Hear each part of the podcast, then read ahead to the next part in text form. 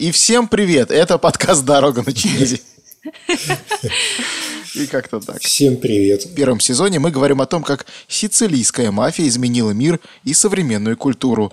Не забывайте подписываться на подкаст там, где вы привыкли слушать подкасты. В Apple подкастах, Яндекс Музыке, Гугле, Кастбоксе или даже ВКонтакте.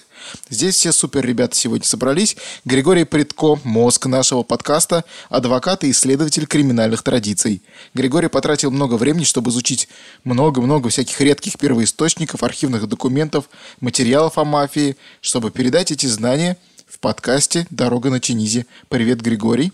Привет, Антон. Привет, друзья. Прямо так сказал, что это я аж возградился собой в очередной, в очередной а иначе, раз. А иначе зачем мы здесь все собрались? За соседним микрофоном Стас Скиба, уши нашего подкаста. Стас режиссер монтажа, но иногда пытается задавать глупые вопросы, хотя у Миши все равно не скроешь. Стас, привет. Ухи. Здрасте. Ухи. Спасибо. Спасибо. Уха приятно. нашего подкаста. Уха. Два. Но ты заменяешь все шесть ухов нашего шесть. подкаста в основном. Ну, сколько нас? шесть? Восемь, Восемь да? Восемь и два кошачьих. Чьи, чьи ухи ты не посчитал? И два кошачьих. Десять. Мало кто знает, да, но незримо с нами тут котик Лакшми пытается всех отвлекать. А рядом со мной Лена Голубчик, сердце подкаста «Дорога на Чинизе». Лена придает дополнительный вайб звучанию и делает наше повествование не таким скучным. Лена, привет. Привет, привет. Меня зовут Антон Голубчик, я жопа подкаста. Затягиваю монтаж готовых выпусков и не, не совсем правильно перевожу с итальянского. Я генеральный продюсер студии подкастов «Шаги по стеклу» и ведущий телеграм-канала первый подкастовый. И перед тем, как Григорий объявит нам тему выпуска или продолжение темы предыдущего выпуска, я предлагаю немножечко прерваться и найти телеграм-канал подкаста «Дорога на Чинизи». Там мы выкладываем дополнительные материалы, иллюстрации по теме, рекомендуем фильмы и книги. Там же можно задавать ваши вопросы, на которые мы будем отвечать на наши ответы. И в самом начале эпизода хотим сразу предупредить, что мы не одобряем и даже осуждаем романтизацию криминальной субкультуры – и на этой трогательной ноте передаю слово Григорию. Ты знаешь, Антон, я прям тебя так заслушался, у меня что-то... Я бросился искать телеграм-канал. Да. Уже сам. Гениальное вступление, прям классно. Ты на него не подписан, да? Я так и знал. Восемь часов в поезде не прошли даром. Так вот, мы сегодня, а, мы сегодня продолжаем э, начатый в прошлый раз разговор об организации мафии, о том, как э, правительство условно говоря, правительство Коза Ностра пыталось взаимодействовать э, с правительством Итальянской Республики. Так что у нас продолжение предыдущего выпуска сегодня идейная сиквел, наверное, так назовем. А мы, надеюсь, не рассказывали, про, простите, вклиниваюсь, э, про э, название нашего подкаста и почему он так э, назывался. Я бы вот и не рассказывал бы до какого-то логического момента, когда мы вот подойдем к мне кажется, мы в предыдущих а. выпусках уже упоминали про дорогу на Чинизе, да, и судей. Кто первым нагуглит, почему наш Кто? подкаст все-таки а называется нельзя нагуглить. «Дорога я, я пробовал гуглить, и это не гуглится. То есть вот в чем прикол. Это, э, смотрите, просто, да, это, если надо, вырежем потом. Да, действительно, а, у нас ведь Чинизи – это муниципалитет – в него входит э, другой, более мелкое образование Пунта Раизи. В этом Пунта Раизи находится аэропорт Палермо. Сейчас он называется аэропорт Фалькона и Барселина. С одной стороны, это Пунта Раизи, но на самом деле это Чинизи. И вот, эта самая, и вот эта вот самая трасса, да, я скидывал, кстати, в прошлый раз э, фотографии, которые могут да. послужить да, основой этот участок места взрыва, там под э, этим местом ну, трасса, под ним была канава, э, водосток сделан, туда было загружено килограмм 300 взрывчатки, и когда из аэропорта по этой трассе ехал э, Джованни Фальконе вместе со своей женой и вместе со своей охраной – то а их вели с самого Рима. Их вели, отслеживали, там, там была целая команда, там человек 30 занималось их убийством, там, и, э, в общем, их вели, как они сели в самолет, э, сообщили об их прилете, отслеживали там по рациям, по сотовым э, телефонам связывались, как они едут. И в отдалении на холме стояла группа ликвидаторов, среди которых был тот самый Джованни Бруско, прозвищу «Свинья», который недавно вышел на свободу. И он там стоял, нервно курил, там потом окурки нашли на месте преступления. И когда, соответственно, машина проходила над этой канавой, ну, был нажат детонатор, и они там все взлетели на воздух. Кстати, в фильме, кстати, в фильме «Предатель» с Пьеро Франческо Фавино, в фильме про жизнеописание Томазо Бушетты, очень-очень здорово этот момент снят. Он снят, момент взрыва изнутри машины. И там вот этот такой эффект замедления времени, когда они так едут, едут, раз, там замедленные съемки, и начинают куда-то вверх, и начинают вниз падать. Это такой эффект присутствия такой очень, очень мощный. Поэтому захотите посмотреть, снято, снято круто. Действительно. Круто. Да, в прошлый раз мы закончили на взрыве. А, после которого, Чекули. насколько я понимаю, в Чекулях, в Чекулях, в Чекулях, в Чекулях, в Чекулях, в Чекулях, в Васюках, в Васюках, в Васюках. И я так понимаю, на этом первая комиссия прекратила свое существование. Да. И мафия, мне казалось, по логике тоже, в общем-то, как бы и все. Да, после того, как э, случился в тот самый взрыв в Чекуле, где убили семь сотрудников полиции, э, правоохранительная система начала а, акцию устрашения в отношении Коза Ностры, произведено было множество арестов, несколько тысяч, э, множество людей оказалось за решеткой, и был учинен Коза Ностры тотальный разгром. Комиссия самоликвидировалась, самоустранилась, ее участники, как тараканы, разбежались по всем щелям, и в какой-то момент мафия практически Э, исчезла. То есть никто не собирал дань с коммерсантов, не было слышно ни про каких людей чести, они просто, что называется, растворились. Но на самом деле все было не так легко, и мафия, она очень просто удачно спряталась. В Коза Ностре выжидали итоги процесса, какие будут по, по, в отношении вот этих арестованных э, лиц.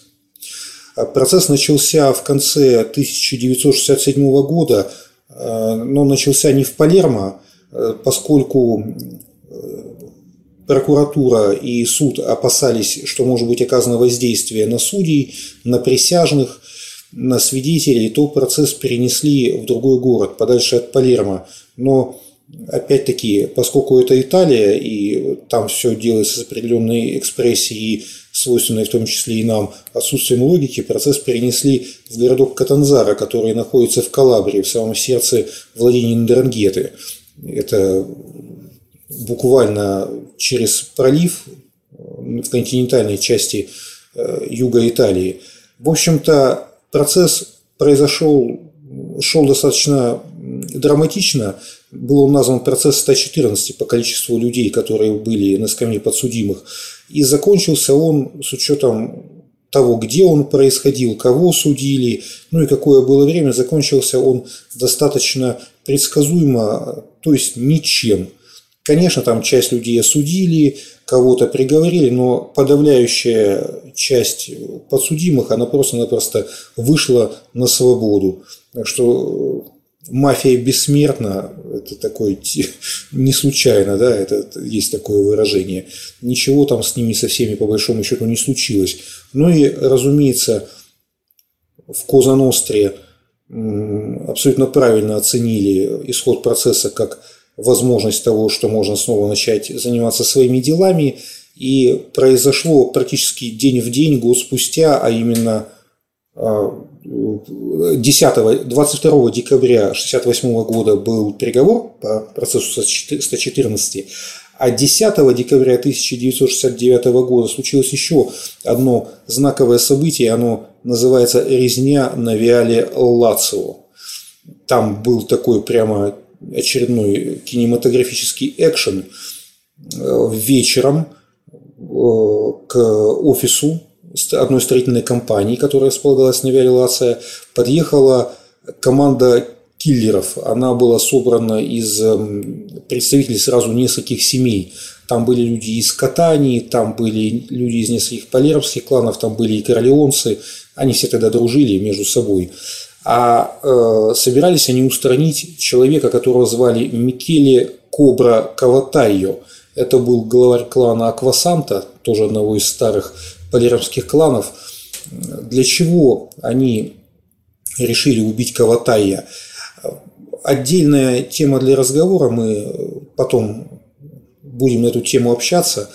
Дело в том, что первая война кланов, она случилась в результате серии интриг, подстав, ну, всевозможных таких в стиле, я не знаю, а, в стиле Борджа таких, да, э, вещей, которые повлекли за собой колоссальную кровь, огромное количество смертей. И за всем этим а, стоял, одним из главных интриганов был вот этот Микеле Каватая. Это был человек, который хотел добиться практически единоличного влияния э, среди как минимум полеровских кланов, был очень амбициозный, очень жестокий, очень харизматичный лидер, и он там планомерно всех стравливал между собой, сталкивал лбами и в результате добился своего. Но, как правило, тот, кто думает, что он умнее всех, он таковым не является. И внутри Коза Ностры все то время, пока шел процесс в Каватае, шло свое, э, шел процесс Катанзара, шло свое внутреннее расследование, и они выясняли, кто же их там всех так стравил друг с другом. И дознали, что одним из виновников был Микеле Каватая. В итоге киллеры ворвались э, в, эту, в этот офис строительной компании, там была жуткая пальба, Каватая считался очень крутой стрелок, он там яростно отстреливался. И в конечном итоге его, конечно, не без потерь там удалось убить. И эта акция, она стала таким символом кровавым того, что Коза Ностра вернулась и клана снова в деле, так сказать. Слушай, вот, вот ты сказал, да, ты сказал, что 114 человек ходило под следствием, или там были да. суд, их был да. суд над ними состоялся. А мы понимаем, сколько всего человек на тот момент состояло в Коза Ностре? Ты знаешь, любые подсчеты, они очень относительные, особенно если мы а, будем исходить из того, кого мы считаем состоящими в Коза Ностре. Да? Если мы говорим, что это посвященные люди чести, это одна цифра. Если мы все-таки возьмем и аффилиатов, о которых упоминали раньше, да, и, возможно, тех людей, которые хоть как-то просто соприкасались с Коза Нострой, да, друзья друзей, то это будет цифра другая. Скорее всего, если мы возьмем общую цифру, на тот момент времени в Коза Ностре, включая непосвященных лиц, включая приближенных да, аффилиатов, э, состояло, наверное, около 5000 человек. Примерно такая цифра. Много это или мало, судить, конечно, смотря, смотря как судить, да, то есть Э, если там жило на Сицилии, ну, 2 миллиона человек тоже условно, в Палермо там 1400, наверное, на тот момент времени. Это надо подробно смотреть э, демографию населения, изменения. Но это серьезная цифра на самом деле. То есть... Ну, это прям дофига. А, а другие преступные группировки, которые в то время на территории Италии действовали, они были больше, меньше по размеру? Ты знаешь, я думаю, очень субъективно. Если ну, мы... с Драгетой, например, если сравнить. Я думаю, что, что Драгета, она была примерно та, та же по численности на тот момент времени. Опять же, никто ведь не вел списочного состава, да, откуда берутся цифры. Это показания свидетелей, которые находились э, внутри самой Коза Ностры, да, то есть это раскаявшиеся. Это данные спецучетов, это сведения об административно высылаемых, откуда они тоже брались. То есть итальянское правительство, оно пыталось бороться с Коза Нострой очень своеобразными методами. Они э, тех людей, кого не могли привлечь к уголовной ответственности, но на кого была информация, что этот человек член семьи мафиоза или все-таки как-то замешан в делах с мафией, они их подвергали административному наказанию, и они их высылали с территории Сицилии. А высылали они их куда? Они их высылали на север, в сторону Милана в основном. И для чего это делалось? Ну, типа, мы их сейчас... Сыльные. Сыльный Милан. Да, это сыльные, да, в Милан на север.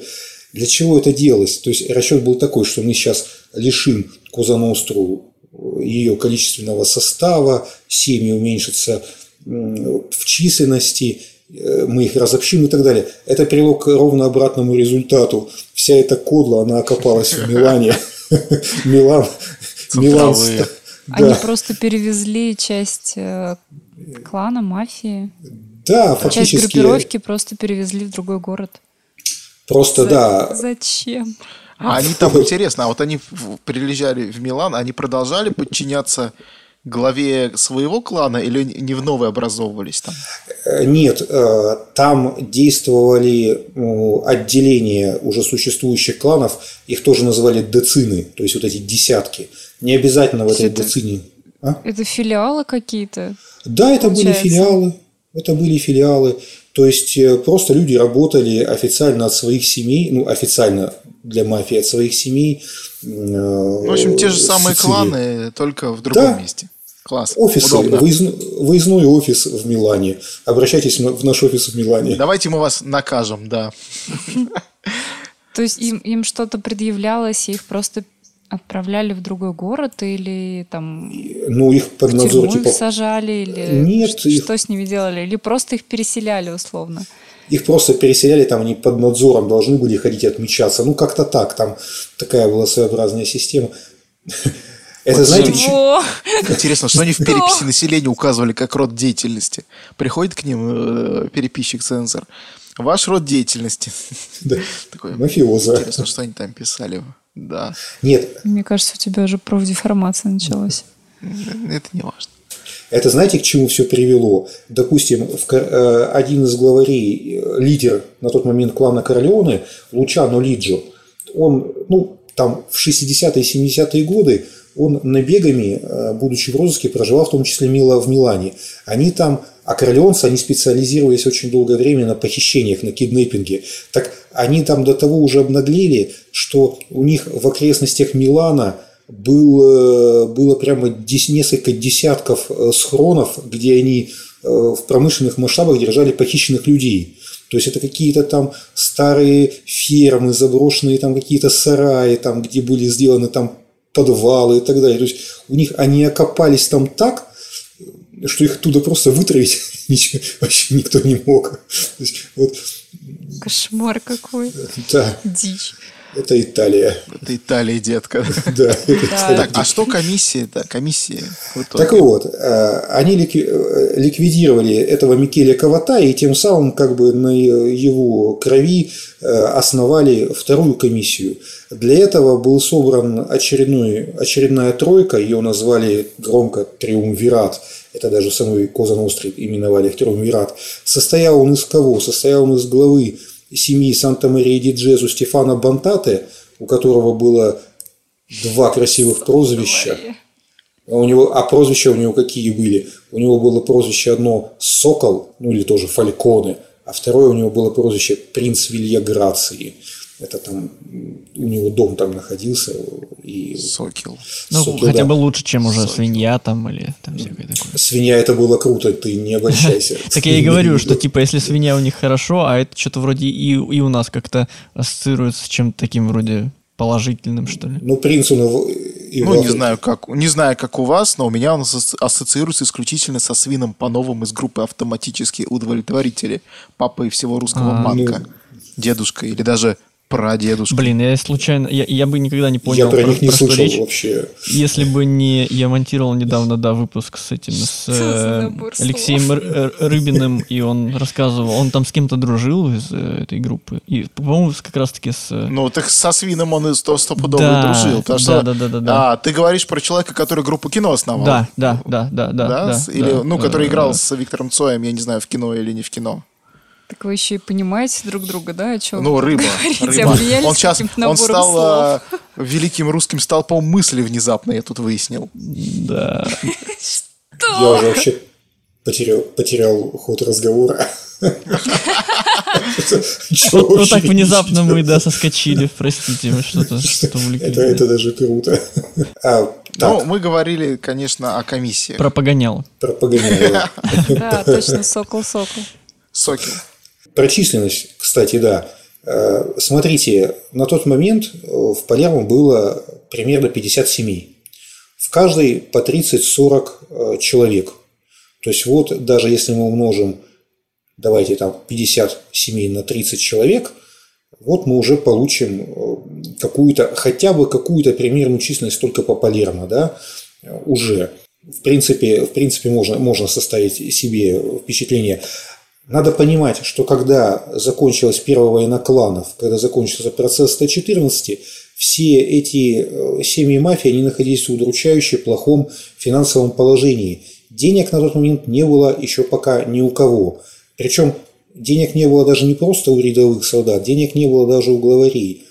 Тот же самый Таториина, который э, через лет 15 будет просто миллионами долларов ворочать и будет контролировать э, огромный наркотрафик и заниматься махинациями в сфере строительства, он в 60 примерно 6 или 67 году, находясь в тюрьме, жаловался э, другому человеку чести на то, что не хватает денег на то, чтобы к нему приехала мама на свидание на поезде, то есть не могли наскрести денег маме на железнодорожный билет. То есть они просто находились в лютой нищете.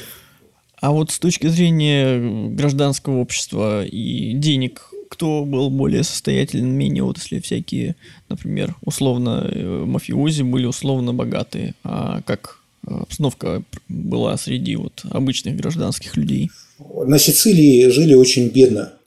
Там сейчас-то живут бедно на самом деле. То есть была узкая прослойка очень богатых людей, была прослойка таких э, людей, составивших себе состояние на каких-то махинациях, на торговле и так далее, э, новых, новых, новых сицилийцев, назовем их так. Были э, потомки аристократических родов, которые все еще сохраняли, да и сейчас сохраняют и в Италии вообще, и на Сицилии в частности свое влияние. Но 90% населения жило очень-очень бедно. Просто просто в состоянии таком, ну, некоторые даже полунищенском. То есть иметь просто крышу над головой, иметь трехразовое питание, это уже считалось очень неплохо. Особенно, особенно в те годы. О чем можно говорить, если центр Сицилии до 90-х годов, вот э, тот, который у них считается историческим центром, он даже, даже центр столицы, не центр Сицилии, центр Палермо, центр столицы острова находился в полуразрушенном состоянии. Они не могли его со времен Второй мировой войны лет 30 восстановить. Руки не доходили, если не больше. Там все очень не безоблачно было. Мгм. Итак, новые комиссии. Они сохранили структуру предыдущую? Вот выстроенную? Да, в целом структура сохранилась.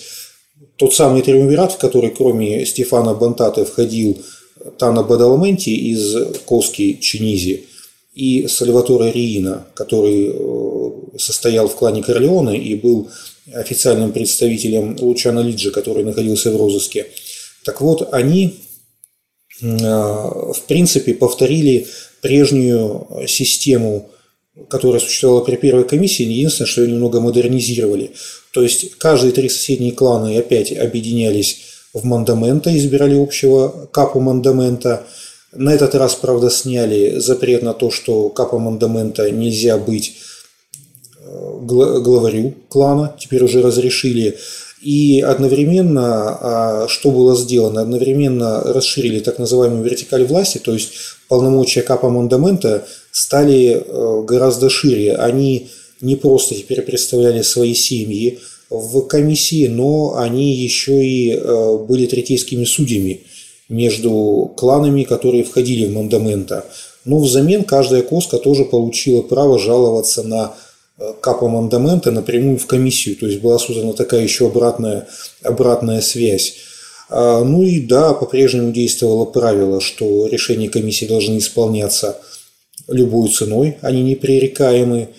А, а сами капомандамента, они на своем собрании избирали, назначали из своей среды председателя или секретаря. По-прежнему титул главы комиссии был секретарь, никакой не капа да и капи, а просто секретарь или председатель. Им стал Тана Бадаламенти из клана Чинизи. На это тоже были свои веские причины. Одна из них была в том, да, пожалуй, главное, что это был один из единственных людей, кто успел очень быстро разбогатеть. Разбогател он быстро на тот момент времени потому, что он раньше всех занялся сбытом наркотиков. А раньше всех он занялся сбытом наркотиков, в том числе потому, что у него были очень хорошие контакты в США. А, и он потом в США, кстати, продолжит свою преступную деятельность. И кроме того, он контролировал тот самый Палермский аэропорт. То есть мы же прекрасно понимаем, аэропорт – это прекрасная возможность для контрабанды всего чего угодно, ввоза и вывоза.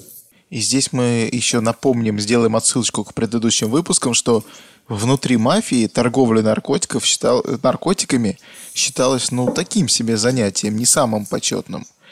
Naсколько американской, я помню. внутриамериканской Американская мафия. мафия. А, Но, а в Италии нормально, да? А в Италии к этому относились хорошо. А, вот. в, Италии, в Италии это считалось, в принципе, приемлемым. Никакого морального компаса вообще. А мы плохо относимся к наркотикам. Дети, не употребляйте наркотики. Наркотики – это плохо, понятненько. Наркотики – это ужасное зло. Да. Если предложите нам спонсорство через э, какие-то такие штуки, мы откажемся. Это вырежем. А вы умрете. Не уверен, это как-то... Это тоже мы вырежем. А, да, это мы... Это мы вырежем. Отличный подкаст Саши Начита. Подписывайтесь на него. Что-то мы про, про смерти, смерти, смерти заговорили. Да, это мы, это мы вырежем, вот. ладно. Есть ли там какой-то просвет вообще? Какие-то хорошие истории? Отличный журнал Бориса Гребенщикова и Дмитрия Деброва. Подписывайтесь на журнал «Просвет». У кого просвет ты ищешь, э, Станислав? Какие-то хорошие истории существуют вокруг э, вот, э, мафии, Козаностры, там какие-то какие светлые пятна. Хорош, светлые пятна в мафии. Да, надо... Однажды мафия собралась убить одного высокопоставленного чиновника и не убила его. И не получилось, да. И убил его, и это было, и это было весело. Directed by Robert White.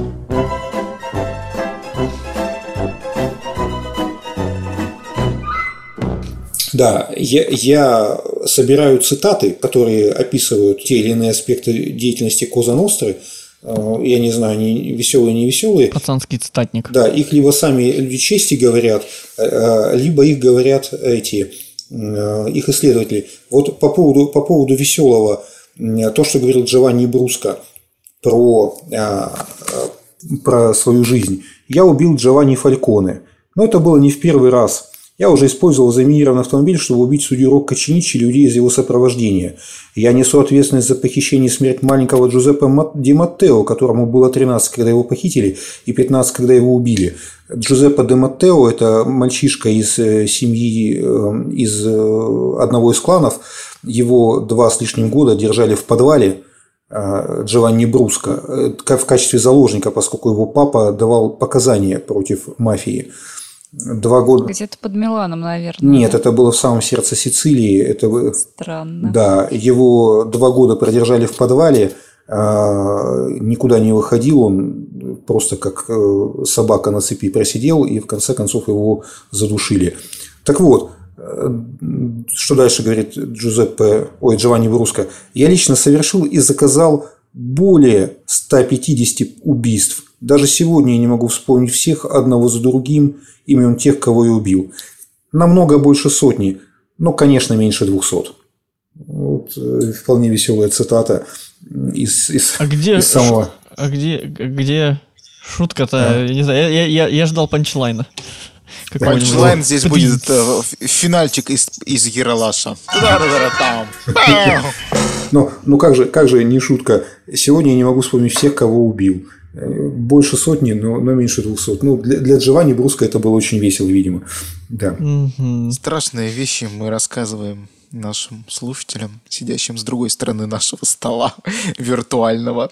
Ну, с другой стороны, правильно, потому что, э, ну, чтобы не было никаких иллюзий, потому что вот э, выстроился какой-то такой странный культурный пласт вокруг вот э, так называемых людей чести.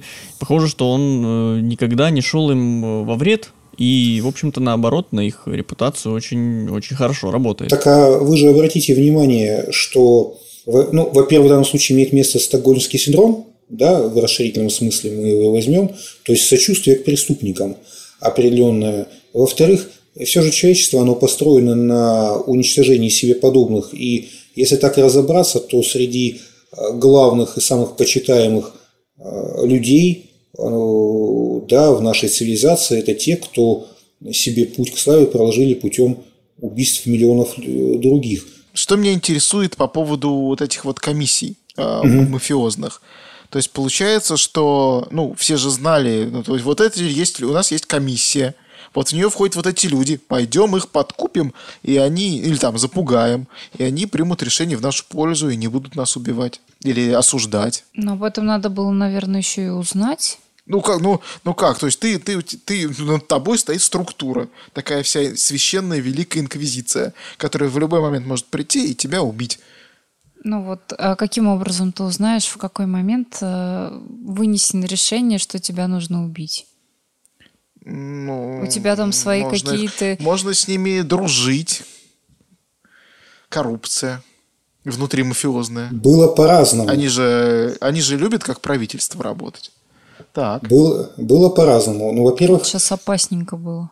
Ну нет, я говорю про именно конкретно как, про мафию, про как правительство Ностру, Италии. Которое, да, мы говорим про Италию, мы говорим про то, про то, что разговаривали, о, о чем говорили в предыдущем выпуске, что а, мафия строила по сути внутреннюю внутреннее правительство свое. Конечно. Да, э, на самом деле ситуация была еще и сложнее и проще одновременно. С одной стороны, понимаешь, в чем штука? О существовании комиссии мало кто знал. То есть э, рядовые люди чести, они, а тем более какие-то там аффилиаты, которых вообще там, да, э, подай, принеси, да, то есть их никто ведь не посвящал в эти тонкости. Э, знали, и то не все, что где-то там существует кто-то наверху. Это вот спроси, кто там у нас, там, я не знаю, министр спорта, да, ну, вроде кто-то какой-то есть министр спорта, да, а кто? Да, шу, я, я не знаю, допустим, да. Как божество какое-то. Да. Или какая-нибудь там служба безопасности, да. которая да. до поры до времени дознать они не знаешь, они такие, Конечно. опачки, когда ты их заинтересовал. Привет. Вот как у тебя дела? Добрый вечер. Да. Так вот, и, и э, кроме всего прочего, понимаете, э, по поводу того, что кого-то их... Этих, вот как их подкупить? Они сами могут купить кого угодно. Как их запугать? Они сами могут запугать кого угодно. Это, это власть, это люди, э, которые находились на верхушке иерархии. А они, в принципе, могли делать практически все что, все, что им было угодно. То есть там дошло до того в какой-то момент времени, что они придумали должность э, посла, амбассадор был такой официальный статус. А куда они вы, простите, посылали? Инфлюенсер. А, инфлю... а, все... а все очень, а все очень просто. Регина Тодоренко на максималках. Со стволом. Ух, Регина справилась. А все, все, все очень просто. Это, это, это э, такие должностные лица, ну, опять-таки, это, это был временный статус, так называемый. Они появились, когда уже закончилась вторая война кланов, сейчас ее тоже упомянем. Смысл был в чем? Согласно обычным правилам, э, человек чести подчиняется кому? Подчиняется своему э, капу, либо и или начальнику своей десятки, капу дечина – так вот, вот этот вот так называемый условный посол, который действовал от комиссии, он мог напрямую давать указания любому человеку чести любого клана, минуя и не ставя в известность непосредственное руководство данного э, мафиоза, его каподочину, его капа, его консильери, его сотта капа, да, и так далее. То есть это была такая линия коммуникации в обход обычной иерархии.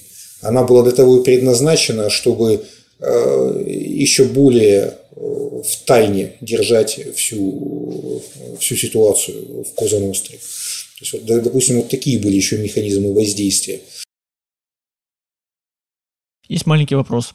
Да. А, точнее, может быть, он такой большой, что я опять впереди паровоза, наверное, его задаю. И правильно. А был ли какой-то вот как у... Почему-то все время фашисты вспоминаются, не знаю. Вот все время фашистов хочется припомнить. Но а, у, у тех был манифест, ну, у всех так или иначе какой-то был манифест. Был ли манифест какой-то конечный у...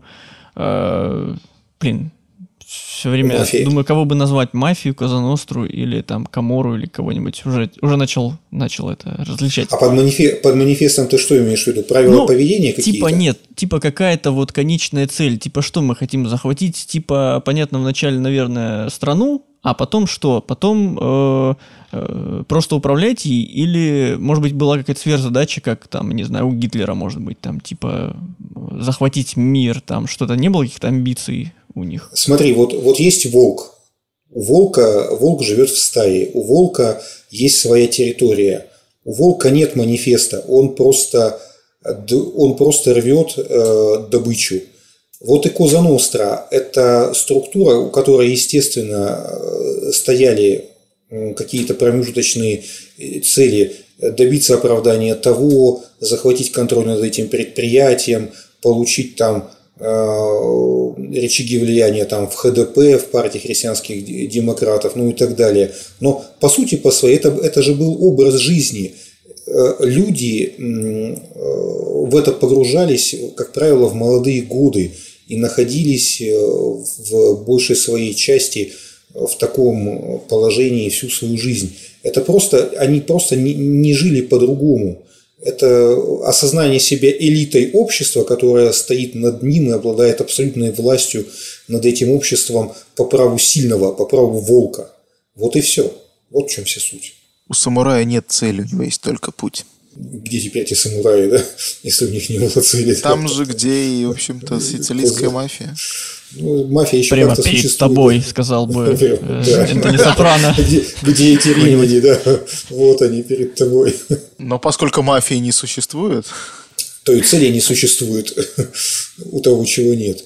У мафии, кстати, были определенные, если уж мы говорим о манифестах, но и говорим об их формальном значении, у мафии же э, были намеки и наметки на определенную документализацию своих действий.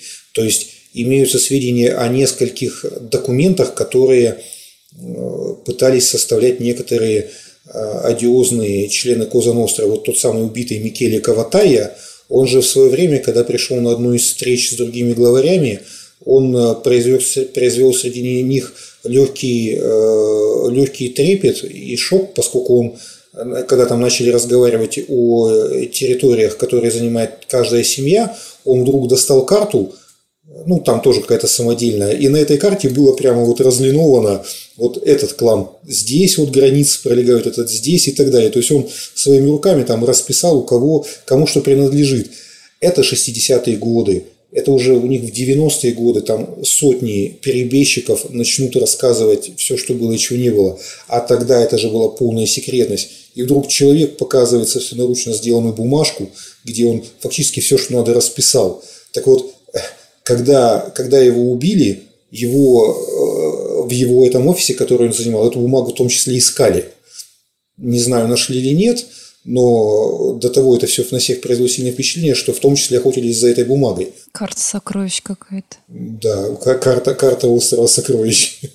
А кто про нее знал, если ее искали и не нашли? Э, типа я запутался. Не, ну как, кто-то, он же ее показал на каком-то сходнике. То есть о том, что у него такая бумажка есть, об этом было известно. Ну, на словах как бы получается, да? Не, ну как на словах, он ее показывал. То есть люди, э, то есть были люди, которые знали, бумажка есть, вот, а физически ее видели у него в руках. Угу. Интересно, она отображала реальность?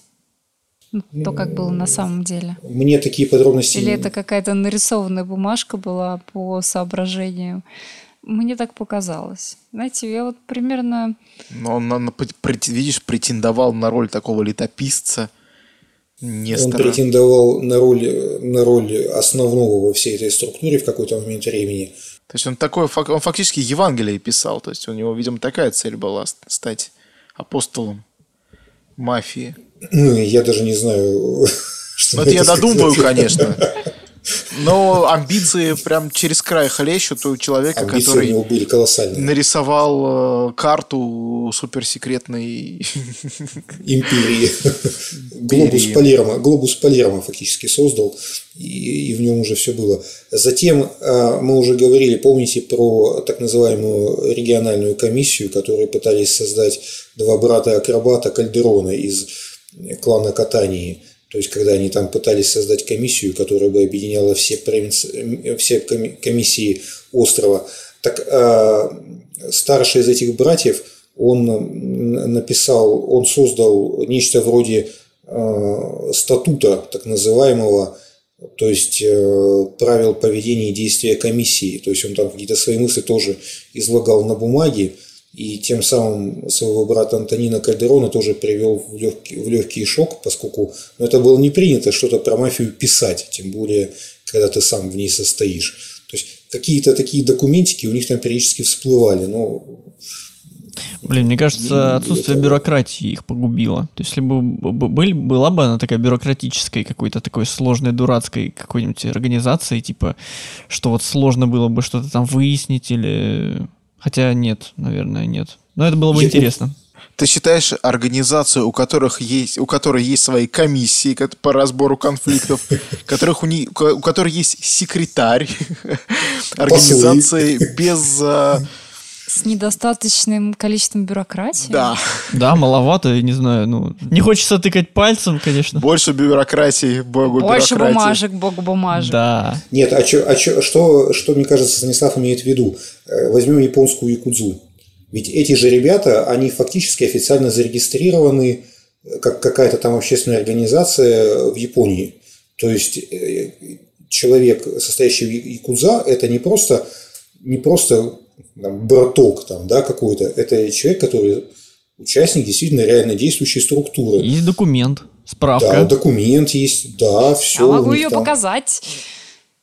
Да, их там спра- как справка выглядит. Да, если бы они вошли в какую-то официальную такую официальное поле, то ну, это, наверное, это японская история, да, получается. То есть Восток. Мне кажется, это отдельный мир. Японцы же они вообще всегда были склонны к упорядочению бюрократизму.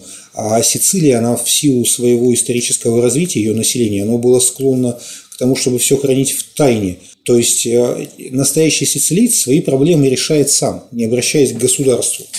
Обращаться к государству за помощью – это, прошу прощения, западло. Зашквар. И... Это еще слово, Зашквар. которое у нас э, все время витало в воздухе. Я думаю, почему его не использовали никак? Не камильфо? Мы использовали слово как красиво, да. Использовали, да? Приведу тоже коротенькую цитату по поводу того, как относились к власти на Сицилии. Кто здесь власть? Мы здесь власть. То, что писалось в 1887 году такой писатель Джузеппе Алонги – не существует точного понятия принципа власти. Власть часто путают с лицом, которое ее представляет. Правосудие – с тем, кто его отправляет. Отсюда и убеждение, что закон предназначен только для богатых, что в судебной борьбе бедные должны уступить, в то время как богатые всегда всемогущи. То есть э, власть не была, э, не существовала вне ее носителя. Власть – это всегда конкретный человек, а не просто должность. Да, то есть не просто капитан карабинеров или мэр Палермо, а капитан карабинеров такой-то, мэр Палермо такой-то. Вот в чем вся штука. Соответственно, и отношение к власти. Слушай, и раз мы заговорили про власти, про личности, кто же возглавил, э, кто стал вот секретарем вот этим главным воссозданной комиссии? Вначале им первым секретарем был Тана Бадаламенти. Но дело в том, что все же, как всегда, пытались предотвратить между собой какие-то раздоры и в итоге передрались еще сильнее, чем в первой войне кланов. А, достаточно быстро появились три группы влияния.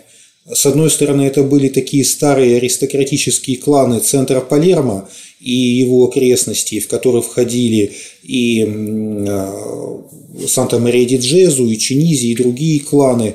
А с другой, это были корлеонцы – и их союзники, королеонцы, были такой деревенщиной, их очень долго не воспринимали всерьез. То есть это какие-то там, они там людей крадут, вот позорный бизнес не очень был популярный, они там скот воруют, там они там что-то у себя там непонятно чем занимаются там у себя на выселках. А, но к ним, а, поскольку это люди были очень амбициозные, которые стояли во главе клана Королеона, это и Лиджо, и Сальваторе Риина, и Бернардо Провенцано, к ним стали примыкать в результате их интриг многие другие кланы – в том числе тоже из центра Палермо.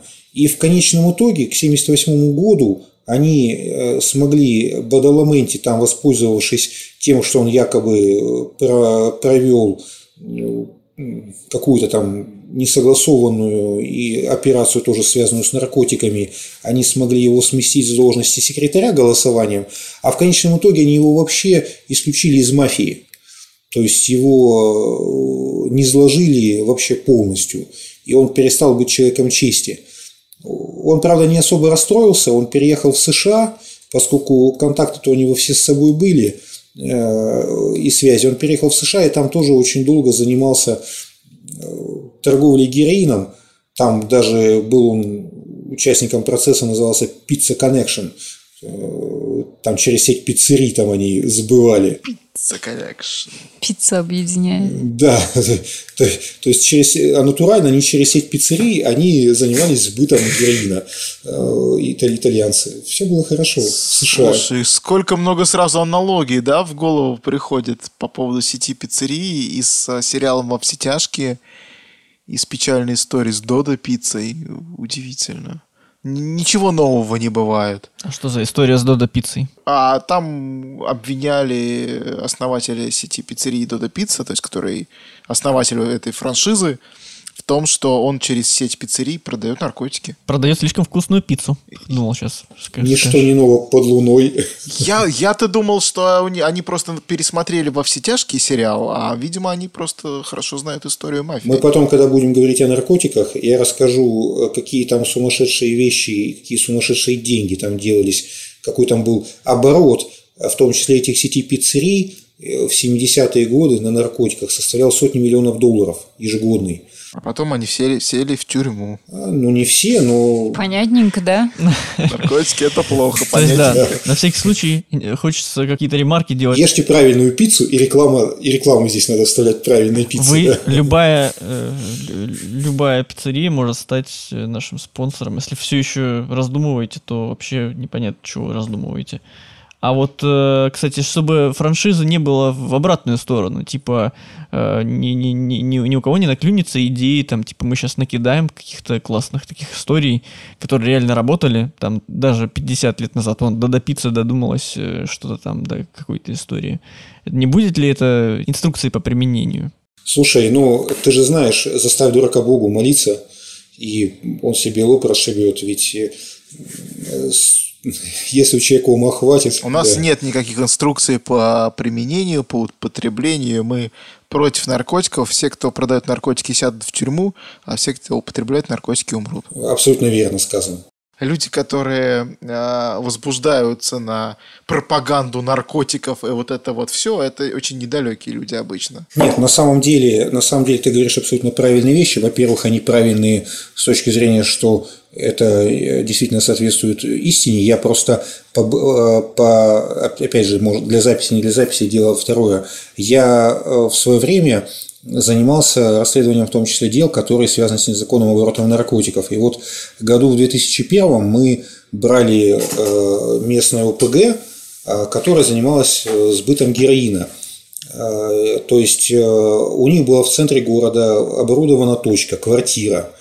Мы сидели там суток, наверное, сутки в засаде. В конечном итоге, когда поступил сигнал, мы в эту квартиру зашли. Ну и чтобы вы понимали, за сутки, что мы в этой квартире находились, в нее наркоманов героиновых зашло порядка человек 200. То есть, э, то есть э, звонок, э, там дверь открывается, человек думает, сейчас доза на дозу, а его там хватают ОМОНовцы. В общем, их вывозили газелями, партиями газелями, их вывозили Это в Питере, да? Это в Петрозаводске. А, Петрозаводске. И, чтобы вы понимали, И чтобы вы понимали срок... Это не так не сказать, что это какой-то крупный город. Ну, это не крупный город, да, но тем не менее, да. И э, срок жизни героинового наркомана 3-6 лет. Слезть невозможно. То есть, либо человек там через 3-6 лет умирает физически, либо он умирает как личность э, в своем первозданном виде. Но э, вот человек, который начал принимать героин, это все. Это личности уже не существует, это я вам говорю на полном серьезе. Это действительно Либо очень страшная твоя вещь. группа распадается, и ты начинаешь писать всякую фигню под брендом The Matrix. Вместо прекрасной, да, Агаты Кристи. В общем, да, и такое тоже. Ну, странный бизнес, типа, блин, а в чем смысл, если у тебя человек там, ну, хотя три года это, в принципе, наверное, прилично, так прям усиленно тебе приносит, получается, деньги, да? Ну, то есть, а потом умирает, правда. вот. Один ум- умрет, но он же за это время может посадить больше людей. конечно, Ну, конечно. например. Ну, ри- э, какие-то риски прям какие-то странные, конечно. Люди же, э, люди же, люди же идиоты. Вы меня простите Ну, за это- э, Это, это да. подробности, да, но мы же прекрасно понимаем, что человек далеко не разумный, как он о себе надеется полагать. Хочется всегда верить. Хочу верить, да, это какой-то сл- слоган в каком-то фильме. I want есть. to believe, да, это из... э, Я, я не помню, наверное, секретные материалы. Да. Да. Да, точно. И место, место Тана Бадаламенти занял Микеле Папа Грека из семьи Чекулли. Это был двоюродный брат того самого Сальватора Птенчика Грека, который смылся в Латинскую Америку после того, как расформировали первую комиссию. Он э, первоначально занимал нейтральную позицию, то есть пытался быть таким третейским судьей между вот этими двумя постепенно все более и более обособлявшимися сферами влияния. То есть вначале они все были друзья, они там вместе пили, гуляли, ходили там на крестины, там у них все было хорошо. А Затем постепенно, ну, деньги, власть, это все начинает, да, людей э, между ними убивать клинья. Также и здесь. Постепенно вот эти две э, скажем так, два течения начали расходиться. И папа Грека, он поначалу пытался занимать нейтралитет, но да, как это очень часто бывает, он понял в какой-то момент времени, что э, ты можешь быть нейтральным, но тебя раздавят обе группировки, надо к кому-то примыкать. Он примыкнул фактически к корлеонцам, и тем самым, как глава комиссии, э, скажем так, он легитимизировал действия Корлеона и их э, союзников э, по расправе с противниками. В результате в 80-е годы началась, подробно об этом тоже поговорим, вторая война кланов, которая называлась Лама Танца или Забой Тунца. Это вообще исключительно кровавое было событие. Я о нем тоже говорил, вот когда людей в кислоте растворяли, вот эти 150 или сколько-то там жертв э, Джованни Бруска, это все в основном период вот этой второй, второй войны кланов. Там э, страшные вещи творились. Микеле Грека был секретарем комиссии до 1986 года, пока не начался так, называй, так называемый макси-триал, макси-процесс, который по итогам расследований э, по итогам своих расследований э, инициировал магистрат. Его называют судья, но не совсем, наверное, это будет правильно называть, следственный судья, скорее назовем так, Джованни Фальконе. Он очень долго расследовал преступления, совершенные э, мафией. Он изобрел так называемый метод Фальконе, который заключался в том, чтобы начать расследовать не уголовные какие-то преступления, там не еще что-то, а начать э, расследовать преступления мафии э, с их финансовой деятельности, то есть ударить по могуществу Коза Ностры, по ее деньгам. То есть он занимался тем, что он с самого начала стал углубился в банковские проводки, э, в схемы легализации, то есть ударил, как, говорится, по больному, а уже оттуда начал подхватывать э, общеуголовные преступления. Итогом стал макси-процесс, о котором я уже сказал. Какой хитрый чувак. Он был очень хитрый и очень умный человек. А Э, это первый, да, кто догадался так сделать, ну, с денег начинать? Ну, То есть это Ну, еще был до истории с Аль Капоне. Нет, это 80-е годы, какие, какая-то история. Это же, это Аль Капоне, это Аль Капоне, это Америка. Мы говорим, ну да, я просто помню, да. что там была тоже какая-то похожая схема. То есть его то ли за налоги посадили, то ли как-то так. А, дело в том, что Фальконе э, был человеком очень опытным и, скажем так, не чуравшимся международного опыта. И он в том числе ездил в Америку, где, естественно, уже был, был поднакоплен определенный опыт борьбы, ты правильно говоришь, в том числе с Аль Капоне, с чикагской мафией. И он, естественно, до определенной степени э, воспринимал методику, которая была там. Но, понятно, он ее применил к итальянским реалиям, и это дало свой результат. То есть он э, в 1986 в каком, в каком там году-то я уже забыл, начался макси-процесс, и он шел несколько лет с большими, скажем так, сложностями, но он закончился хорошо.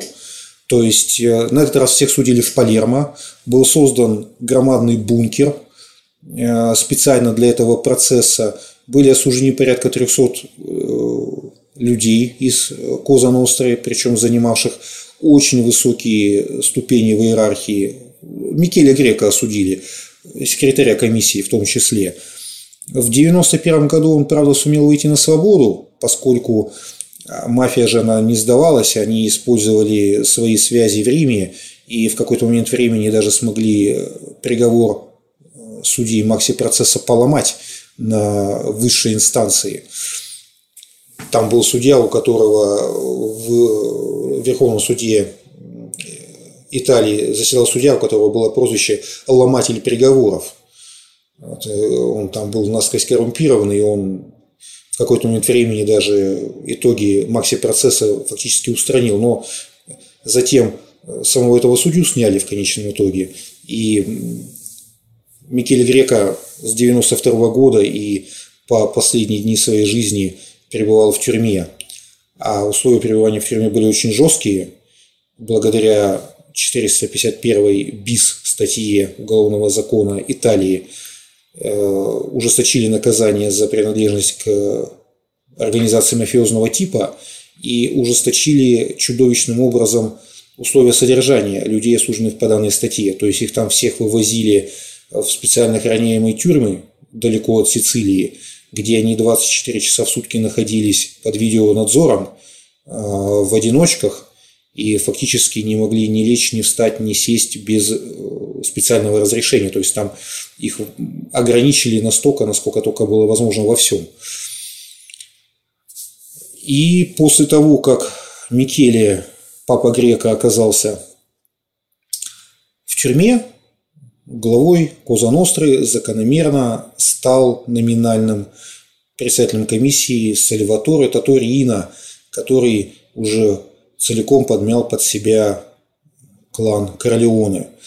Тот самый знаменитый коротышка, который стал кровавым диктатором в Коза Ностре. Спрашивайте что-нибудь. Страшно звучит вообще все. Кровавый коротышка кровавый диктатор. Мы уже, да, упоминали его в прошлом выпуске. Фотографию я показывал, да. Да, очень, очень неприятная Ой, фотография. То есть, если вы сейчас посмотрите, перейдете в телеграм-канал «Дорога на Чинизе», и там такое прям, прям неприятное. Слушай, а как так получается, что вроде как босса боссов-то по сути нет, да, а ты говоришь о том, о, о каком-то диктаторе? Вроде есть, но его нет. Ну вот как бы он есть и Вроде нет. есть, а его нет. А получается... Э, Босс боссов Шрёдингера. Босс Шрёдингера, да. да, я, я об этом не думал. Нет, на самом деле получается очень странно. Дело в том, что с одной стороны, да, Татарина, он как бы и не Капа да и Капи, его так никто не называл. С другой стороны, это был самый влиятельный человек в Коза Ностре. А с третьей стороны, с третьей стороны, хоть фактически он удержал в своих руках э, нити управления уже теперь вообще всем обществом чести на Сицилии, но он постоянно находился в состоянии такого перманентного ужаса по сравнению с, э, в отношении своих напарников по опасному ремеслу. То есть, э, вроде бы как он самый уважаемый человек, но в то же время он прекрасно понимал, что его могли в любую минуту устранить. И в конечном итоге, когда его, когда его арестовали, а это случилось в 1993 году, он ехал на машине с одним водителем куда-то по своим делам. Он был уже кучу лет в розыске. Его искали очень много времени. Он ехал на каком-то там невзрачном автомобильчике по своим делам, и на перекрестке, на кольце его подсекли несколько машин, оттуда выбежали люди, тоже, как всегда, по-итальянски это было шумно, весело, хаотично несколько. И он, Сальваторе Рина, он испугался, действительно, потому что он подумал, что сейчас его будут устранять. И вот все эти звучные возгласы, это радуются его убийцы. И когда его схватили и объявили ему, что он арестован, он, как говорят, он даже несколько так облегченно выдохнул, потому что он успокоился, что еще немножко поживет. Вот, э, что это не конкуренты. Но сдали его, судя по всему, его ближайшие друзья. То есть вот Бернардо Провинсана, тот самый трактор, его друг на протяжении там лет 40 последних, они были знакомы там чуть ли не с детства. По информации, так это или нет, не знаю, он э, сообщил о нем информацию, ну там тоже через третьих лиц, властям, для того, чтобы, скажем так, выторговать себе персонально, ну, скажем так, отвлечение от себя внимания. Ну и заодно иметь возможность там уничтожить ряд доказательств, которые в отношении него могли быть. Там тоже соответствующие там записки. Хороший пиар-ход. Да, банковские документы и так далее. То есть там тоже куча интриг сопровождалась вся эта ситуация. Поэтому он вроде бы как диктатор, но при этом при всем находился под угрозой от своих непрерывно. При этом тварь дрожащая. Да. Причем ты его, причем ты его так называешь диктатором, что у меня прям такое в голове ощущение складывается, что он прям замахивался не только на управление мафией, но и всей страной. Хотел вот он что-то себе такое ну, положение он, иметь. Он как минимум замахивался на то, чтобы на то, чтобы государство от мафии как, мягко говоря, отстала. То есть Татурина попытался вести диалог с итальянским правительством. Правда, делал он это очень своеобразно, но формы же диалога разные бывают, да. Люди могут просто общаться между собой, как мы, а люди могут друг друга бить. Это тоже разновидность общения между людьми, взаимодействия. А, ситуация следующая. Италия, как вы знаете, республика парламентская – там есть президент, это фигура церемониальная, которая ничего не решает. И есть э, парламент и есть правительство. Правительство формируется э, с помощью и на основании партий, которые пропорциональны тем партиям, которые находятся в парламенте. Соответственно, глава правящей партии, если я не ошибаюсь, он же и глава э, кабинета, он же премьер-министр. А, после Второй мировой войны сложилось так, что одной из самых главных сил на Сицилии и вообще в Италии были коммунисты. Италия едва не стала страной соцлагеря, кстати говоря. А, поскольку все это сопровождалось достаточно серьезными изменениями в законодательстве, а, среди которых а, был э, закон, который предоставлял, это было в конце 40-х годов, закон, э, который предоставлял безземельным крестьянам возможность самовольного захвата земель, излишних земель у аристократов на Сицилии. Все это вызвало бурную реакцию, в том числе и крупных землевладельцев и мафии. А, и, соответственно, на этой почве было много кровавых разборок в Сицилии, и, начал, и мафия с той поры заняла э, очень противоборствующую позицию в отношении Э, коммунистов, коммунистической партии. Это после войны, да, получается? Да, это после Второй мировой войны. А до войны они как немножко фашистенькие были такие? До войны был Муссолини, там никаких коммунистов, социал-демократов, центристов каких-нибудь, да, не поощрялось это. А на мафию это как влияло? Политические какие-то предпочтения заявляли? Или они просто хотели отделиться и быть вот просто мафией и мафия? Типа, а вы, вы отдельно, мы отдельно? А, вы понимаете, в чем штука? На Сицилии всегда были очень сильно развиты сепаратистские тенденции. То есть, допустим, а, там после Второй мировой войны было движение, целью которого, политическая целью которого было присоединение к Соединенным Штатам Америки, в частности, на, на правах еще одного штата. И э, сепаратисты, один из лидеров сепаратистов э, на Сицилии, он, кстати, был человеком чести из семьи Порто-Нуова, принадлежал к той же самой семье, которая принадлежала Томазо Бушетто. То есть здесь была очень плотная связка. И э, мафия в том числе какие-то годы, по-моему, 70-е годы, она принимала участие в так и не состоявшемся перевороте принца Бургезе, который должен был совершить акт э, свержения существовавшего на тот момент правительства. Это просто все не получило дальнейшего развития, но мафия очень сильно принимала участие во всяких политических интригах, в том числе по всей стране. Э, была такая дикая, я уже говорил об этом, масонская ложа «Пропаганда-2» или «Пропаганда-дуо». Так вот, эм, эта ложа, она была настолько секретна, Говорят, у нее был список не участвовавших в ней лиц, а лиц, которые в нее, наоборот, не входили. Вот. Но э, в ней, состояли, в ней состояло огромное количество э, людей из высших эшелонов итальянской власти. Там тоже, едва эти товарищи не затеяли переворот, это «Пропаганда-2», и там тоже были люди чести в ее составе. Так что мафия в политику всегда была замешана на всех уровнях. По поводу коммунистической партии, мне байка вспомнилась прекрасно, я не знаю, правда это или нет, в Италии мне рассказали. Они очень удивились, когда я спросил их про Джанни Радари, потому что я вырос угу. на сказках Джанни Радари, Чиполлино, да. Голубая стрела. Кто это? Торт, торт в небе, да. Они сказали, кто это? Потом покопались э, где-то в интернете и говорят, ну, вы знаете, вот мы нашли, да, Джанни Радари, он состоял у нас в коммунистической партии, писал про коммунистические вещи – но он был настолько радикальным коммунистом, что его выгнали из коммунистической партии Италии за радикальные взгляды. Слишком был. Планета новогодних елок. Вот у меня была аудиосказка пластинка. Он был слишком... Прекрасная. Там бесплатно слишком... давали подарки. Слишком коммунистичен даже для коммунистов оказался. Да, это может быть, конечно, байка. Может быть. Но э, суть в чем?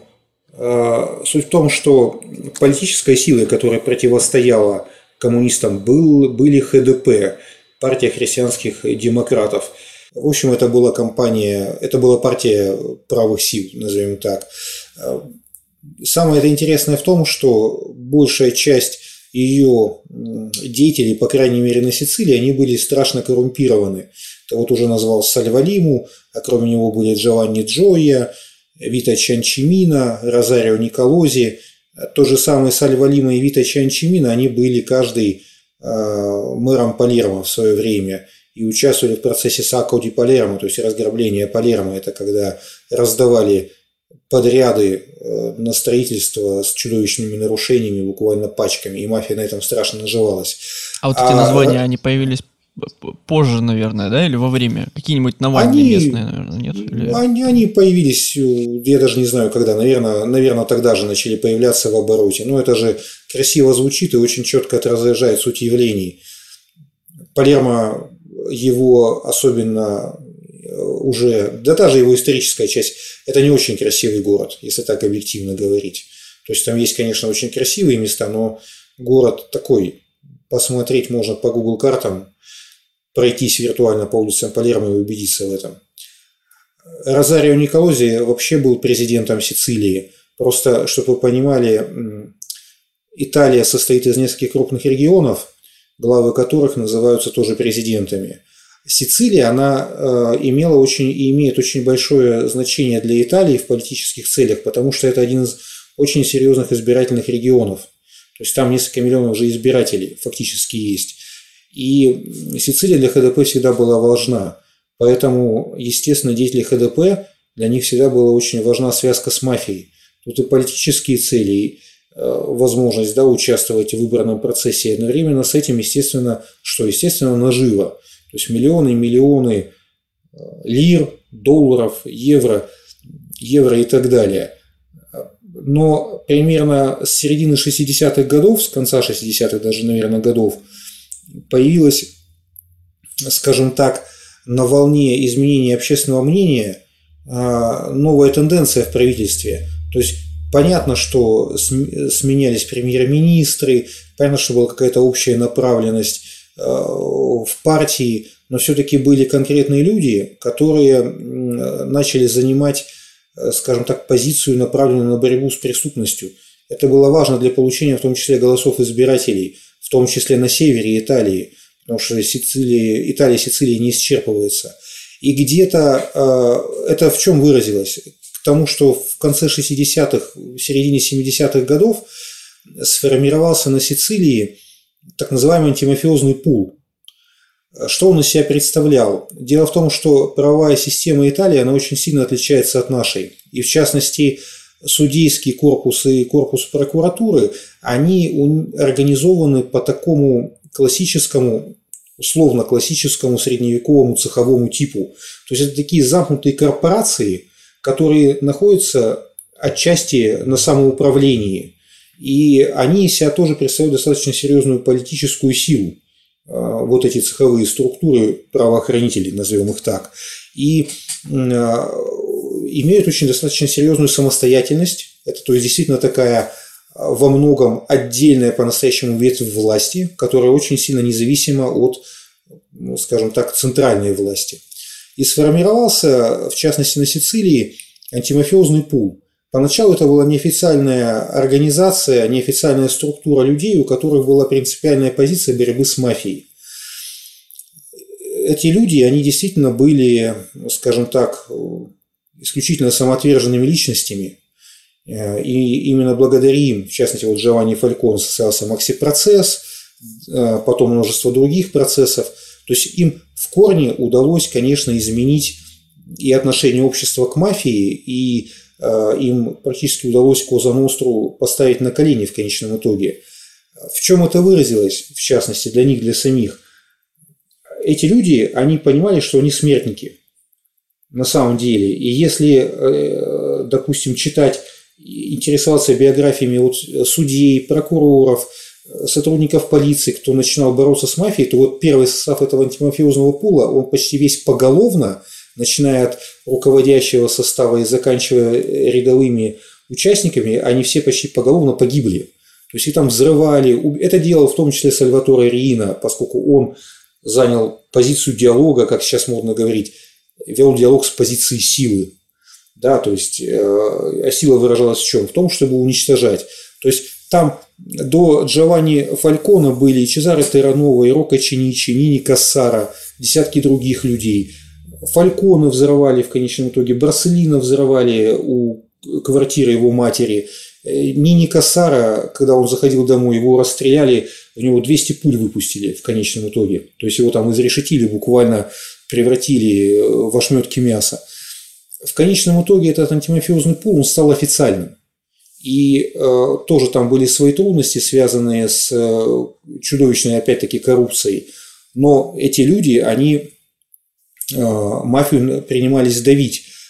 И Рина, он, э, он ведь что делал? Он был человеком очень непримиримым он начал давить не только на антимафиозный пул, а с 80-х годов, в том числе под его влиянием, начали давить на саму политическую систему а, Италии. То есть там, ладно, коммунисты, Пио Латоре был такой известный коммунист, может быть, кто-то знает, его в 82 году убили.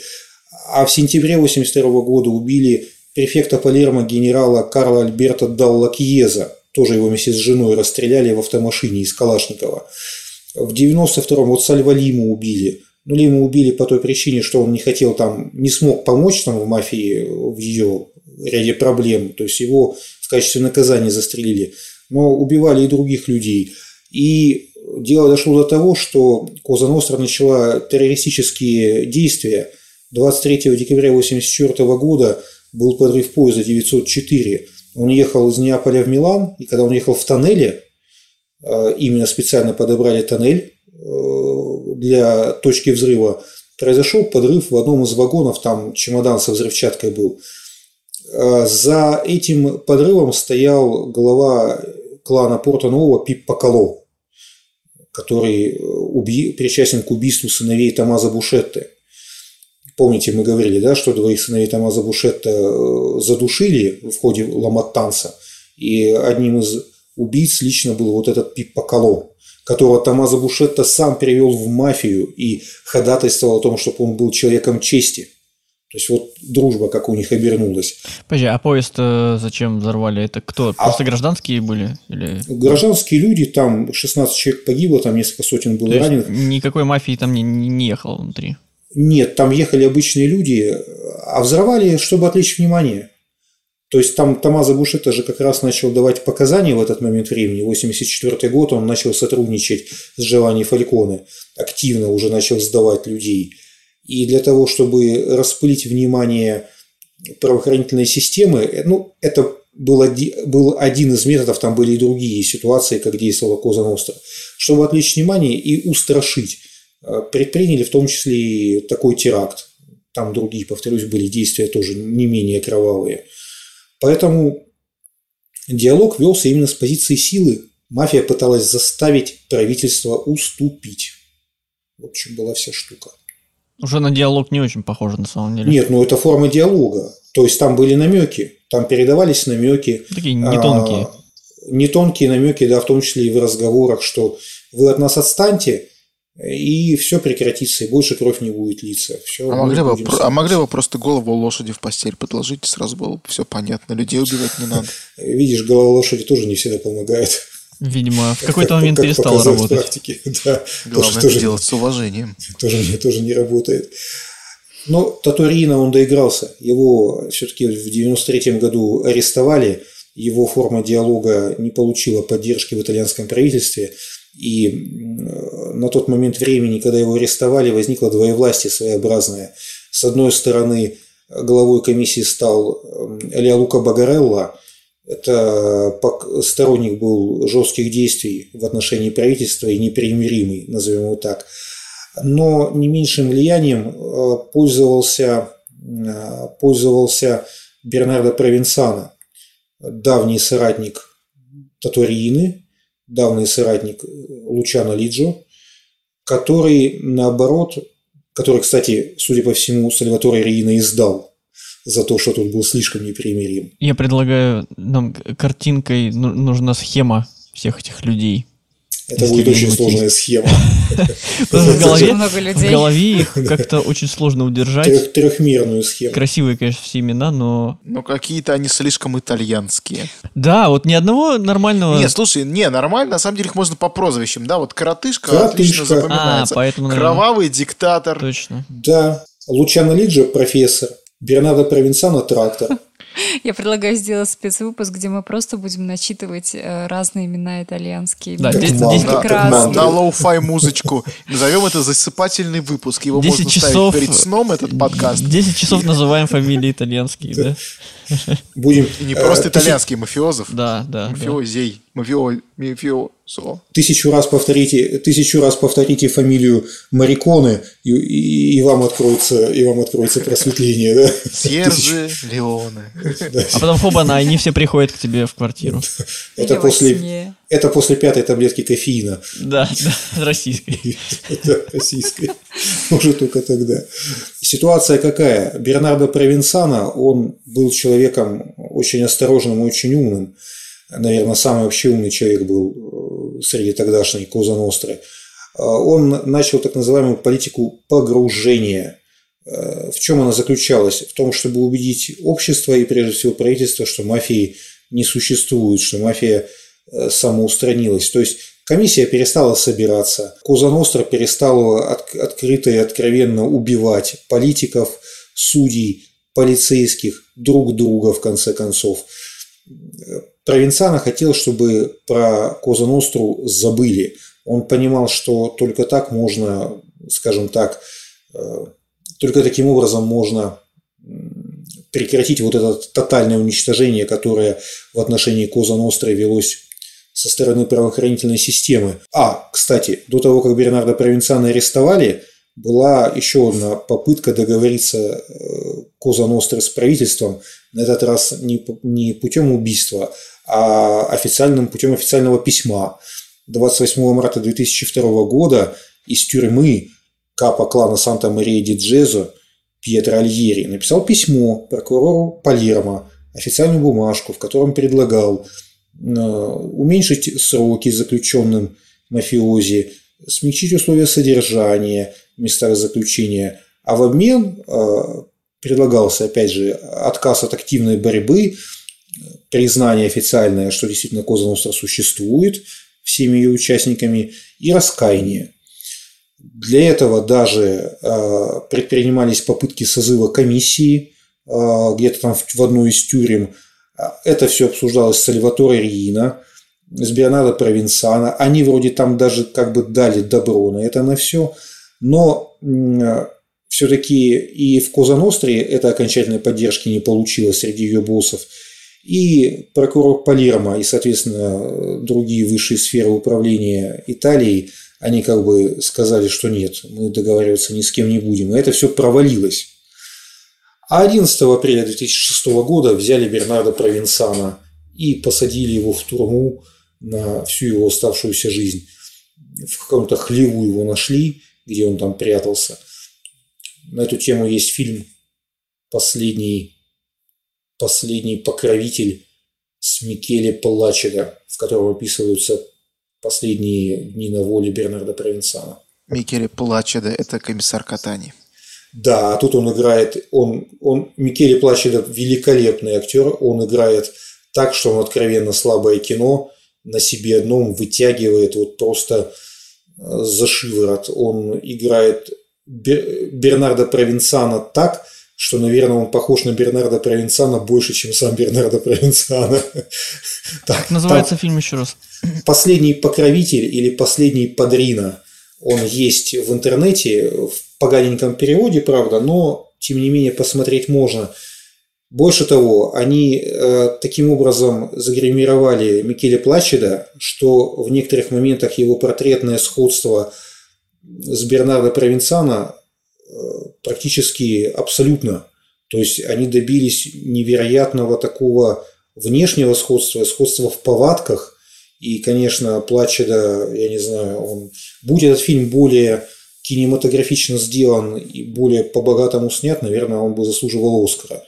Ну, или какой-нибудь там награды. Это ТВ-фильм, я так понял. Ну, это да, это ТВ-фильм, он такой из двух серий состоит там по... Провинцианов в тюрьме тоже умер. Подозрительно по часу.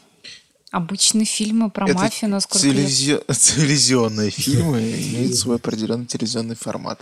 Я понял твою шуточку про четырехчасовые фильмы про мафию. Спасибо, Вики Муж. Спасибо. А это, а, это, а это что за четырехчасовой фильм про мафию? Это вы сейчас о чем? Однажды в Америке, например. А, четыре часа идет? Да, режиссерская версия идет 4 часа, театральная немногим меньше. А, Крестный отец тоже не маленький фильм. Не маленький, да. Да, да. Мне казалось, не пару часов точнее. Всего. Фильм большой, но не коротенький. Казалось. Это же крутые фильмы. Их же можно пересматривать, и ты понимаешь, что ты время-то потерял не зря. Точнее, ты его же не потерял. Да. Когда ты... мы начнем, кстати, пере, перебирать э, какой-нибудь... Я бы начал так с плохого фильма. С какого? Ну, какого-нибудь э, не знаю, какой самый плохой фильм? Или самый первый? Русские перестроечные фильмы про бандитов. Не надо.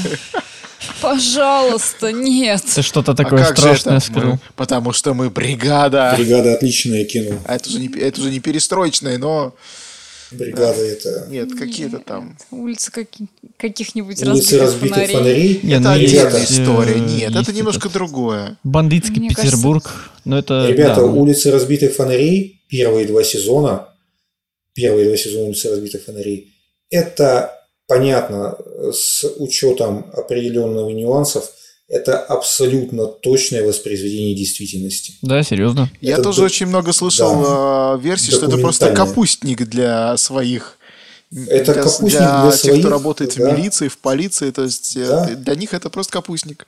Э, был Шутки автор, свои. Автор сценария, автор сценария Андрей Кивинов, он же работал опером. И там, понимаете, фильм, первые два сезона, они, они же снимаются в реальном отделе полиции, и там интерьеры, которые я еще помню. Э, хотя... Да. Вы меня заинтриговали. И у меня сейчас на фоне играет посмотреть. это «Позови меня с собой». Да. Я приду там, сквозь злые ночи. Там есть просто божественная сцена э, в одной из серий первого сезона, которая вот просто я, поскольку похожих сцен был очевидцем, я вот могу точно сказать, что там правда. То есть там сцена какого рода? Э, герой капитан Ларин, он там заходит, уставший, идет вот по этому отделу полуподвальному, все. и видит безумно какая-то теточка, уже такая престарелая, носится, у нее такие глаза вот по 5 копеек, она вот прямо вся заряжена, не могу. И она там в один конец, в другой к нему подбегает и говорит, ну что, ну что, ну что, нашли мою шапочку. Он такой, а он, он не спал три ночи, он все, он, он все никакой. Он говорит, пока нет. Она такая, ну как же так? Я же вам там, условно, неделю назад написала заявление, что с меня сняли шапочку. Почему вы не ищете мою шапочку? Он такой говорит, смотрите, открывает дверь. Там кого-то бьют, допрашивают. Видите? Она такая, да. Открывает другую. Там что-то печатают, все дымка. Видите? Да. Он в, ее заводит в дежурную часть. Там, ищет, да? Да, вот там звонки. Он говорит, видите, все ищут вашу шапочку. Это абсолютная правда. Неплохо, неплохо. Все, все ищут вашу шапочку. Это действительно случай из жизни. Э, так вот, ситуация какая? Задержали провинцана, его тоже поместили в турму на всю оставшуюся жизнь. И затем Коза Ностра, она тоже пыталась хоть как-то и консолидироваться, э, и э, себя сохранить в том виде, в котором она до этого существовала десятилетия. Но государство к тому времени, уже концепция поменялась для государства. То есть, если ты будешь замечен в связях с Коза Нострой, с мафией, то все, твоей карьере конец. Если в 50-е годы чиновники Палермо встречали Джо Банана, вместе стоя в перемешку у трапа да, с боссами э, местной мафии, и это никого не смущало. Если там в 60-е годы Вита Чанчимина принимал открыто у себя тоже глав кланов прямо в кабинете, они туда деньги заносили пачками, то э, к концу 90-х даже к началу 90-х и дальше. Все, связи с мафией, конечно, они были, но это ни в коем случае нельзя было позиционировать как открытую какую-то деятельность, и тем более за это могли уже и посадить. И вот после того, как арестовали Провинцана, было еще несколько крупных операций в 2008 году, в 2018 году, когда ликвидировали э, собрание боссов Коза Ностры когда они пытались хоть как-то консолидироваться. Сейчас, сейчас, в принципе, в Козаностре хоть какой-то централизованный диалог выстраивать с правительством уже и некому, ни с позиции силы, ни с позиции бессилия. Потому что в Козаностре, ну, опять же, мы сделаем допущение, завтра выяснится, что существует еще какая-нибудь мегакомиссия. Да. да. Я вот хотел спросить, а вдруг это они так все устроили, что как будто бы все должны думать, что она, короче, уже закончилась, и мы такие все курицы сидим такие, а, Затаились. а мафии-то не существует, вот уже Опять. она уже все, уже не та. Одно из главных правил криминалистики, таких бытовых, оно звучит следующим образом. Если вы не знаете, что выбирать как основную версию по ситуации, в частности по преступлению, если вы колеблетесь, что это, великая хитрость или чудовищная глупость, в 9 случаях из 10 ставьте на чудовищную глупость. Упрощать надо. Все максимально не примитизировать, а упрощать. Если мы э, исходим из этой максимы, то с наибольшей долей вероятности в Козаностре сейчас нету единого консолидирующего центра, хоть как-то. Нету, скорее всего, ни комиссии, нету, скорее всего, ни секретаря, естественно, ни абсолютного какого-то, ну или более-менее серьезного лидера, который мог бы всех э, хоть как-то иметь э, то или иное влияние на оставшиеся семьи. Э, Коза Ностра очень сильно изменилась, теряет свое влияние даже на исконных территориях. То есть кто бы мог подумать, что в центре Палермо будут орудовать банд, банды нигерийцев.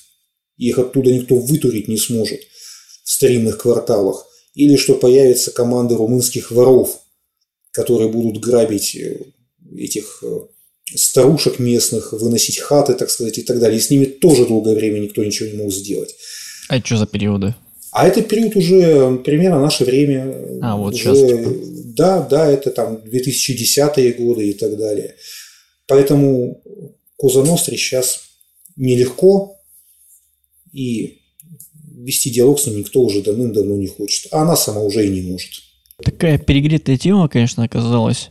И тут последний гвоздь вбили, кажется, кинематографисты, которые эту тему мусолили Конечно. так долго конечно. и сильно до сих пор, что, наверное, это оказалось в каком-то смысле вредным, ну, если можно так сказать, для Ностра. Просто в отличие от Мандрагеты и Камора, и Сакра Корона Юниты, и Стидды, то есть других криминальных организаций, и совокупности других криминальных организаций, Коза Ностра ушла именно в политику.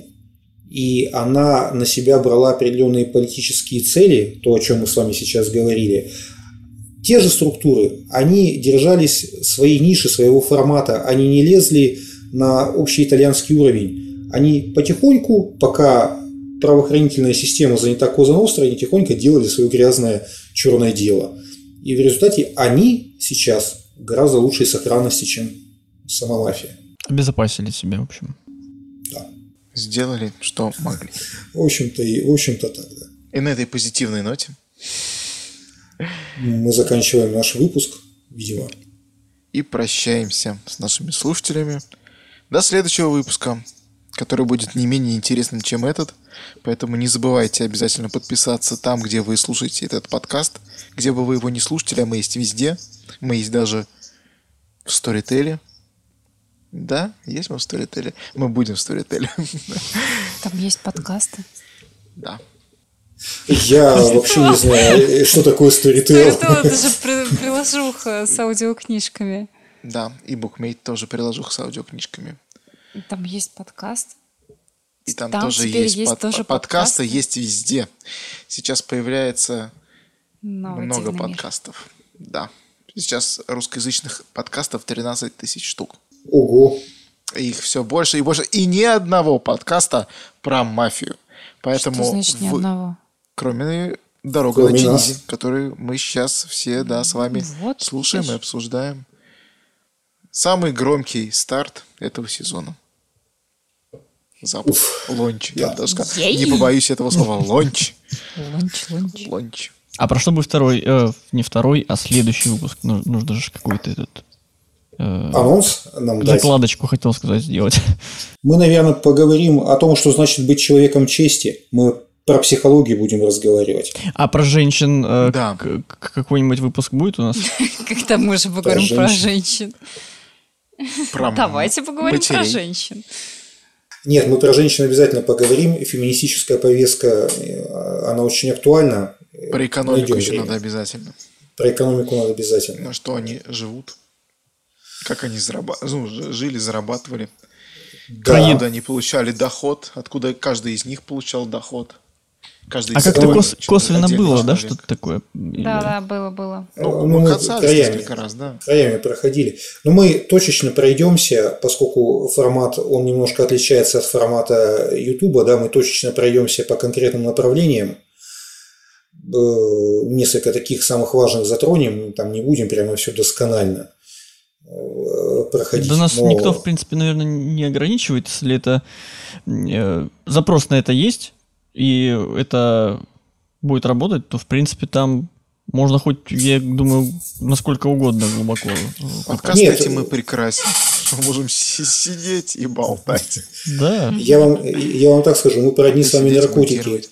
Одни наркотики мы с вами можем э, обсуждать, как мафия занималась наркобизнесом, наверное, выпуска три, не меньше.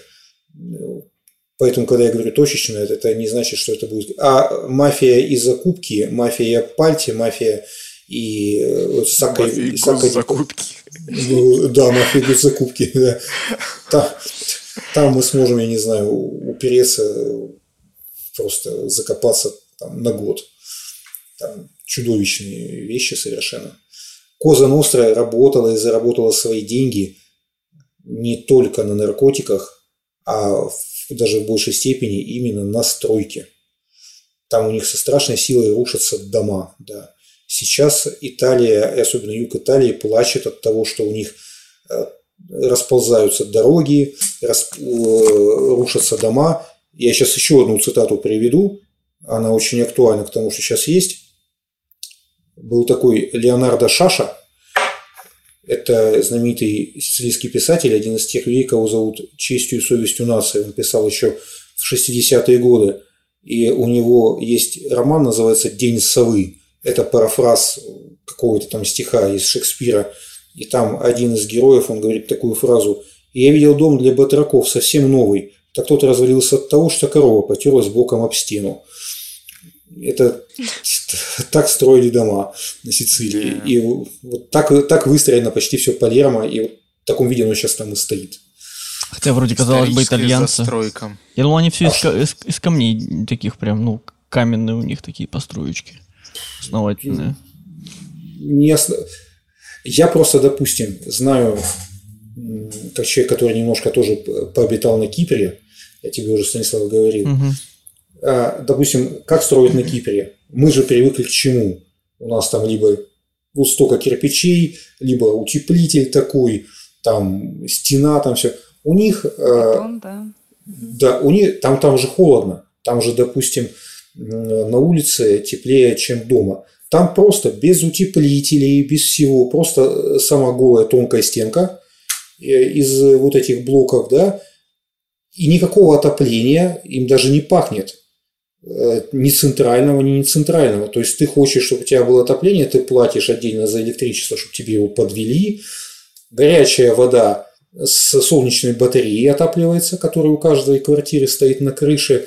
И там, допустим, 15 градусов зимой в квартире – это норма. Люди живут вот в одной комнате, запираются, отключают свою систему, и так и зимой тусуются. Прикольно. Вот вам э, пример строительства. А раньше, ну сейчас-то понятно, сейчас типа могут они там сплит-систему какую-то поставить. А до этого чего? Коровьим пометом.